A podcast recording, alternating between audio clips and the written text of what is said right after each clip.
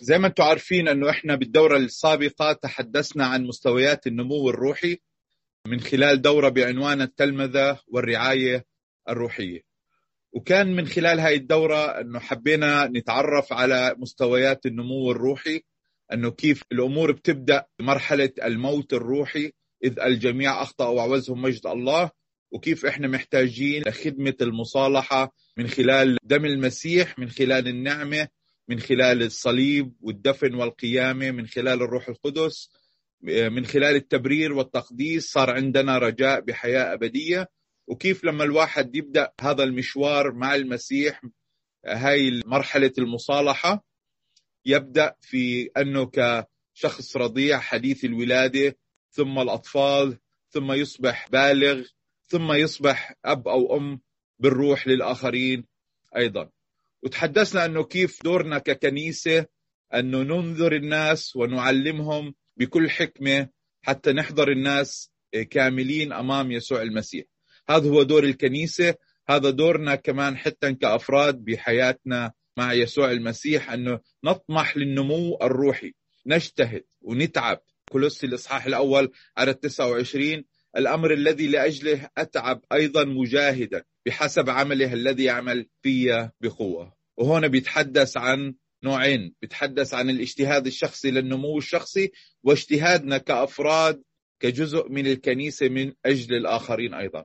وهي الآية بتمثل اعترافنا أنه مش بقوتنا الداخلية ولكن بقوة الله الذي تعمل فينا. اليوم هي دورة مكملة دورة بتتحدث عن ما بعد أنك أنت أصبحت جزء من الكنيسة صار عندك انتماء آلية النمو، كيف بإمكانك تتحرك مع عقارب الساعة على حسب هاي الدائرة دائرة النمو حتى تصبح ناضج قادر أنك تساهم في دعم الكنيسة وتساهم في خلاص النفوس.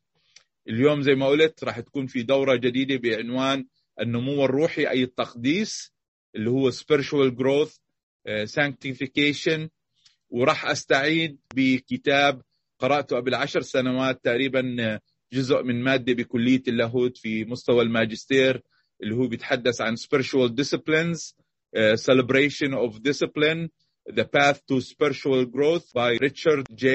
Foster اللي بتتحدث عن النمو الروحي وكيفية النمو الروحي اللي هو هدف دورتنا اليوم والسبب اللي إحنا محتاجين نهتم في النمو الروحي حتى نكون جاهزين لعمل المطلوب منا كمسيحيين كتلاميذ في جزء من الملكوت. اليوم راح يكون الدرس الأول اللي هي مقدمه الدورة اللي هي تتحدث عن تمارين النمو الروحي هي تمثل الباب إلى الحرية. بالكتاب بيتحدث أول جزء أنه كيف إحنا بإمكاننا ننمو نتحرر ونكون مملوئين بالفرح في التجديد في النمو من خلال التمارين النمو الروحي. طبعا بيتحدث عن disciplines كلمة discipline اللي هي معناها اللغوي التأديب التمرين اللي بتتحدث عن قواعد أو ضوابط النمو تعمق بمجال معين أو التخصص بمجال معين. المدلول الروحي طبعا بعد ما تحدثنا عن المدلول اللغوي أنه كيف بإمكاننا ننمو نتجدد روحيا ننمو روحيا. وكمان مصطلح مستخدم بالكتاب المقدس نصبح قديسين. كونوا قديسين كما أبوكم السماوي قدوس التقديس. طبعا تحدثنا عن كيف الواحد بيخلص اللي هو التبرير يحصل على التبرير من خلال دم المسيح الموت والقيامة ومن خلال الروح القدس. اليوم نتحدث عن النمو بالإيمان عن التقديس. طبعا هاي الدورة بتتحدث عن الفرح والحرية اللي بيأتي من علاقة نامية مع الله. أنه كيف بإمكانك فعلا مش بس تختبر الخلاص ولكن تختبر الحرية والفرح اللي بيجي من العلاقه معه. أنه كيف بدنا نتحدث بهاي الدورة عن طريق عن التمارين الروحية اللي بتوصلنا إلى هاي العمق في العلاقة مع الله. طبعا زي ما أنتم عارفين السطحية هي لعنة روحية أصابت عصرنا أصابت الكنيسة في العصر الحالي والنتيجة اللي عالم أجوف كنيسة جوفاء فارغة من أي عمق روحي سطحي. المسيحية أصبحت شيء بنعمله يوم الأحد لمدة ساعة مكان بنروح له اجتماع نتردد عليه. ما في عمق ما في حياة يومية ما في تجديد ما في فرح ما في الامتلاء اللي بيتحدث عنه الكتاب المقدس. عشان نقدر نتغلب على السطحية في المسيحية حابين ندخل في العمق من خلال دورة النمو الروحي. هناك حاجة ماسة اليوم في الكنيسة ليس عدد أكبر من الأشخاص الأذكياء ولا موهوبين بل محتاجين لتلاميذ عندهم علاقة متجددة تنمو وعميقة مع الله. لأننا محتاجين لهذا العمق وهذا العمق مش بس متوفر للاهوتيين فقط اللي بيدرسوا الكتاب المقدس وبتخصصوا بالجامعات بدراسة علم اللاهوت وبياخذوا سنوات في الجامعات بيدرسوا الكتاب المقدس بشكل علمي بشكل منهجي. ولكن هاي العمق في العلاقة والتقديس متوفر لأي شخص اختبر الخلاص. لأي شخص بسكن فيه الروح القدس لأي تلميذ إن كان قديم أو جديد. طبعا اليوم راح يكون في ثلاث نقاط الله يدعونا إلى العمق. حتى في مزمور 42 سبعة بتقول غمر ينادي غمرا. وكمان تم تعبير عنها ببطرس الأولى اثنين اثنين وثلاثة. وكأطفال مولودين الآن اشتهوا اللبن العقلي عديم الغش لكي تنمو به. إن كنتم قد ذقتم أن الرب صالح. وكأطفال مولودين الآن اشتهوا. فكرة أنه نشتهي اللبن العقلي عديم الغش ليش؟ لكي ننمو به. طبعا حتى تقدر تنمو كمسيحي حتى تقدر تنمو من شخص حديث الولادة بالروح إلى طفل إلى بالغ إلى ناضج في الإيمان لازم يكون في عندك هاي الشهوة الشهوة الشخصية. فعلا إذا ضغط أن الرب صالح إذا أنت اختبرت المسيح إذا أنت اختبرت الخلاص لازم تتكون عندك هاي الشهوة. فإذا الشهوة الرغبة الشخصية هي أساسية. يعني هل الرغبة الشخصية والقوة الداخلية قادرة فعلا على النمو الروحي تساعدنا حتى نصل إلى هذا النضوج الروحي؟ راح نشوف أنه طبعا إحنا محتاجين لقوة الروح القدس. في دور لله في دور للروح القدس ولكن هناك دور للشخص نفسه للمسيحي للتلميذ أنه يشتهي هذا اللبن العقلي عديم الغش. مزمور 42 بتحدث عن كاتب هذا المزمور يعبر عن هاي الفكرة عن هاي الشهوة. كما تشتاق الأيل إلى جداول المياه هكذا تشتاق نفسي إليك يا الله. عطشت نفسي إلى الله إلى إله الحي. متى أجيء وأتراءى قدام الله. هون بيشبه أنه كيف الغزال بيعطش للمياه أنه عنده اشتياق شخصي نفسي إلى الله. عطشت نفسي إلى إلى الله إلى الإله الحي. حتى بيتمنى بيحلم بيطمح بيفكر بيشتاق. متى أجيء وتراءى قدام الله. الله يدعونا إلى العمق. غمر ينادي غمرا في نفس الإصحاح في نفس المزمور بعدد سبعة هاي الفكرة أنه إحنا محتاجين أنه نشتهي العمق نشتهي النمو الروحي. نشتهي أنه نكتشف أعماق الله. شبهوا الكتاب المقدس شبهوا العلاقة مع الله بالمحيط. وإحنا لا نزال على الشط. لا نزال عم نمشي على الشط ممكن رجلينا وصلت المية ولكن هناك الأعماق محتاجة لاكتشاف داخلي. رغم أن الله يدعونا إلى العمق هناك تحديات. في حواجز. التحديات هي الحاجز النفسي أنه مرات الحياة المادية والانغماس فيها أنه إحنا مشغولين في العالم بشهوة العالم بشهوة العيون وتعظم المعيشة بتبث فينا الشك أنه إحنا مش قادرين أنه نصل إلى هذا العمق. حتى النظرة المادية للتمارين الروحية يعني حتى ال secular world العالم العلماني استخدم بعض المصطلحات والتمارين الروحية حتى يملأ الفراغ الموجود فيه. صار مثلا التأمل المديتيشن هو شيء جميل آه، بيؤدي إلى هدوء النفس والحصول على التركيز ولكن المركز هو الذات مش علاقة مع الله. ولكن في نفس الوقت بقول لازم نرجع للعالم الواقعي والاهتمام بالاحتياجات الحقيقية المادية. تم التعبير عنها باللغة الإنجليزية بطريقة أنه we need to get on with the real business of the real world. إنه لازم نهتم بالأمور الحقيقية الموجودة في العالم المادي الحقيقي.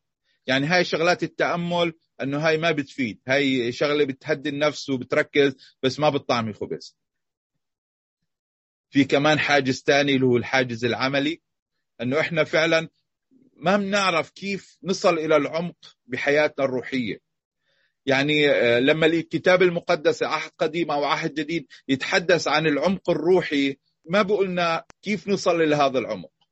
لأنه بالقرون الأولى في الكنيسة الأولى ما كان في ضرورة لإعطاء تعليمات حول كيف نتمرر روحيا للوصول إلى هذا العمق، ليش؟ لأنه كانت جزء من حضارتهم، جزء من حضارة اليهود أنه كان في تأمل، كان في صلاة، كان في صوم، كان في عبادة، كان في احتفال والأعياد الروحية، يعني لما كانوا يحكوا عن العمق الروحي ما كان في داعي يحكوا كيف والتفاصيل بالضبط لأنه هم عارفين بالضبط بالناموس وشريعة موسى والتلمود بيتحدث عن التفاصيل بأدقها كيف يقوموا بكل هاي الأمور.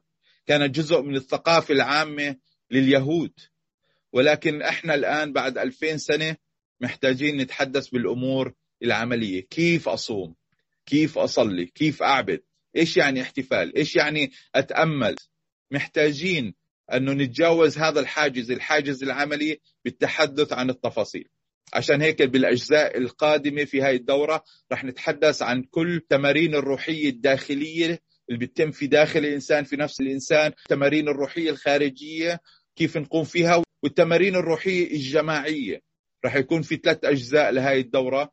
التحدي الثالث بالنسبة للتمارين الروحية اللي بتساعدنا أن نصل إلى عمق علاقة مع الله. صارت التمارين الروحية جزء من العادات والتقاليد. صارت مرتبطة برزنامة أنه بالشهر الفلاني بنصوم بالشهر الفلاني بنعمل كذا.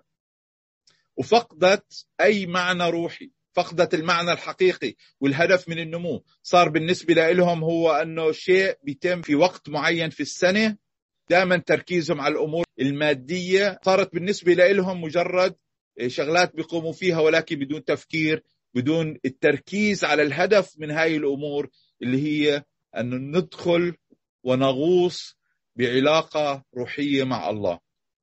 في كولوس 2 عدد 20 إلى 23 بيتحدث عن هذا الموضوع.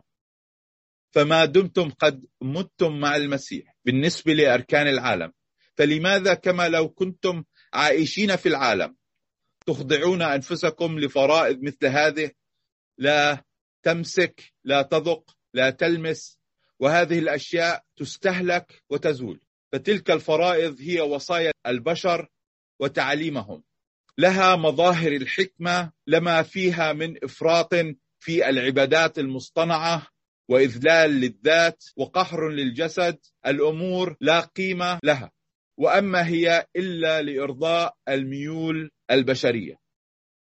هون بنشوف بكولوسي كاتب يخاطب الكنيسة ماتت مع المسيح وقامت تلاميذ ليسوع المسيح وعم بيخاطبهم بقول انت عم بيسوي شغلات ولكن فاقدة لأي قيمة وأي معنى. هي عبادات مصطنعة. مظهريا فيها الحكمة وفيها الروح وفيها الروحانيات ولكن هي وصايا البشر وتعليمهم. أنه إحنا لازم ما نقوم بشغلات حتى كتلاميذ حتى ممكن تكون تمارين روحية ولكن فاقد المعنى وفاقد تركيز على الهدف اللي هو عمق بعلاقة مع الله. كمان التحدي الثالث اللي ممكن نواجهه كتلاميذ بالتمارين الروحية أنه عندنا عبودية للعادات المتأصلة يعني إحنا كبشر رغم انه اختبرنا الرب رغم سكن الروح القدس فينا لا نزال هناك طبيعة جسدية فاسدة. ودائما إحنا بنرجع للعادة. إيش متعود؟ إيش طبعك؟ لأنه هاي العادات هي متأصلة فينا. محتاجين نتغير محتاجين نتجدد من الداخل. حتى مرات بننجح بقوة الإرادة الشخصية للتعامل مع الخطية ولكن إذا روح الله ما كان جزء من هاي المعادلة رح نرجع لطبعنا ورح نرجع لعاداتنا وتقاليدنا ورح نرجع لهاي الفساد الداخلي طبيعة الجسد الفاسد. أنه إحنا لا نزال عبيد للعادات المتأصلة في رومية ثلاثة عدد تسعة فماذا إذا؟ أنحن أفضل؟ بيتحدث مع مع كنيسة مع تلاميذ. كلا البتة. لأننا قد تكونا أن اليهود اليونانيين أجمعين تحت الخطية. كما هو مكتوب أنه ليس بار ولا واحد. ليس من يفهم ليس من يطلب الله. الجميع زاغوا وفسدوا معا. ليس من يعمل صلاحا ليس ولا واحد. حنجرتهم قبر مفتوح. بألسنتهم قد مكروا. سم الأصلال تحت شفاههم. وفمهم مملوء لعنة ومرارا أرجلهم سريعة إلى سفك الدم. وفي طريقهم اغتصاب وسحق. طريق السلام لم يعرفوه. ليس خوف الله قدام عيونهم. هون بيتحدث أنه كيف الشخص بيرجع إلى طبيعته إلى عاداته المتأصلة. إحنا حتى بعد ما تبررنا بدم المسيح حصلنا على الخلاص لا نزال نصارع وهناك نزاع في داخلنا في نفوسنا بسبب الطبيعة الجسدية الفاسدة. عشان هيك إحنا محتاجين مرة ثانية لقوة الروح القدس. أنه نشتهي أنه يا رب أنت تدخل. يا رب إحنا منا ننمو منا نتغير نشتهي هالشيء عشان هيك إحنا بنقوم في التمارين الروحية للنمو. ولكن بدون قوتك بدون إعانتك ما رح نقدر نتغلب على هاي الطبيعة الفاسدة والعادات اللي في جزء من حياتنا اليومية. نقطتنا الثالثة التمارين الروحية تفتح باب النمو الروحي. ليس بقوتنا الشخصية بل بقوة الروح القدس. لازم ندرك هذا الشيء. إذا إحنا حاولنا بقوتنا الشخصية ببرنا الذاتي أنه ننتصر على طبيعة الجسد الفاسد رح نرجع للعادة نرجع للطبيعة. ولكن إذا فعلا مكنا واستندنا وطلبنا ودعونا وتمرنا وطلبنا من روح القدس أنه يمرنا حتى ننمو روحيا. نستطيع. من خلال التمارين الروحية الله قادر أنه ينمينا ويخلصنا من طبيعة الجسد الفاسد. مثال كالمزارع. إيش دور المزارع؟ انه يؤمن الجو والظروف المناسبة لنمو هذه البذور. ولكن هل يستطيع هو أن ينمي هذه البذور؟ هل يستطيع أنه يجبر هاي البذور أنه تموت وتنبت وتعطي ثمارا؟ لا يستطيع. هو بس عليه شغل. لازم يحرث لازم يزرع لازم يسقي لازم يهتم. ولكن مين الذي ينمي؟ الله الذي ينمي. واحد بيزرع واحد بيسقي ولكن الله الذي ينمي. دور الله هو اللي بيخلي هاي البذور تنمو وتثمر 30 و60 و100 بأفسس الستة. أخيرا يا إخوتي تقووا في الرب وفي شدة قوته.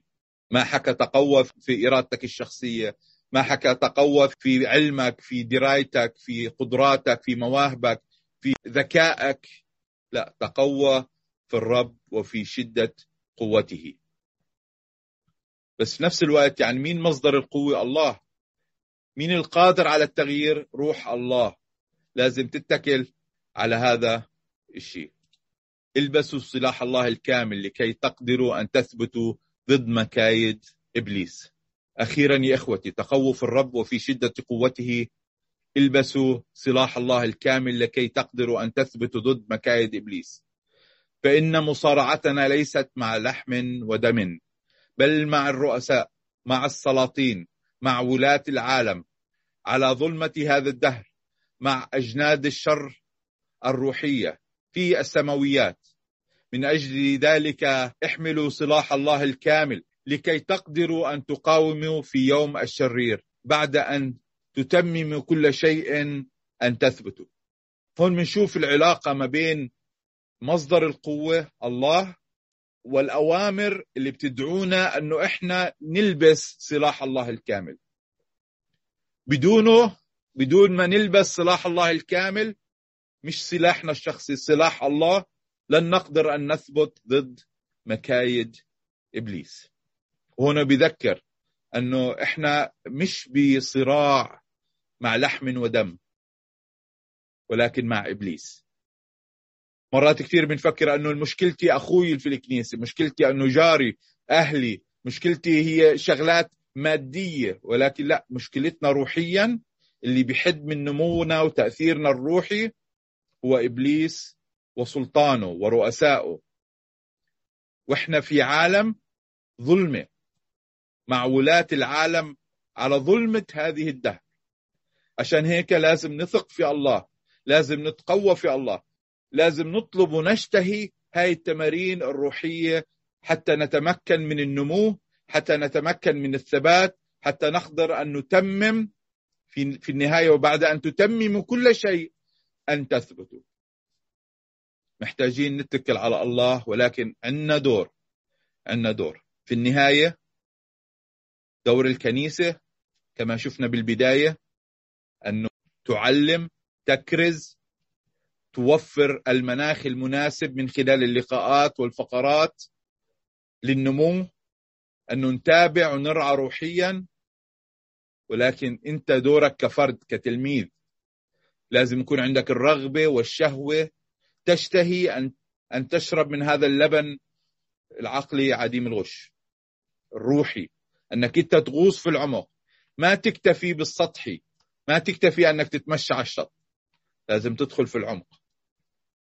حتى أنت تتغير تنضج روحيا. دور الله بقوة الروح القدس هو قادر أن ينميك. والنتيجة حياة ممتلئة بالحرية والفرح والشكر.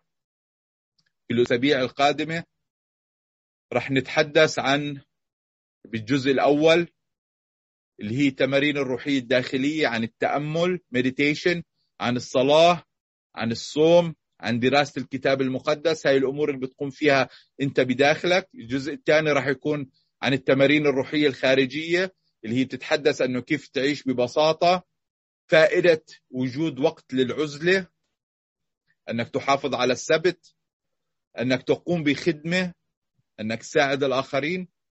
الجزء الثالث أنه كيف التمارين الروحية الجماعية اللي هي بتتحدث عن الاعتراف عن العبادة عن التوجيه والاحتفال. هاي الثلاث أجزاء اللي هي أجزاء الدورة اللي راح تساعدنا حتى ننمو حتى نمشي مع عقارب الساعة حتى نتقدم ما نضلنا أطفال أو بالغين ولكن نصبح ناضجين قادرين أن نكون آباء وأمهات للكثيرين. نساهم في بناء الكنيسة نساهم في بناء الملكوت حتى نمجد الله ونأخذ دور في الكنيسة ونكون مملوئين بالفرح والحرية والرجاء. إن شاء الله تكون هاي الدراسة هي مصدر بركة لإلكم وتكون بركة للآخرين أيضا من خلالكم.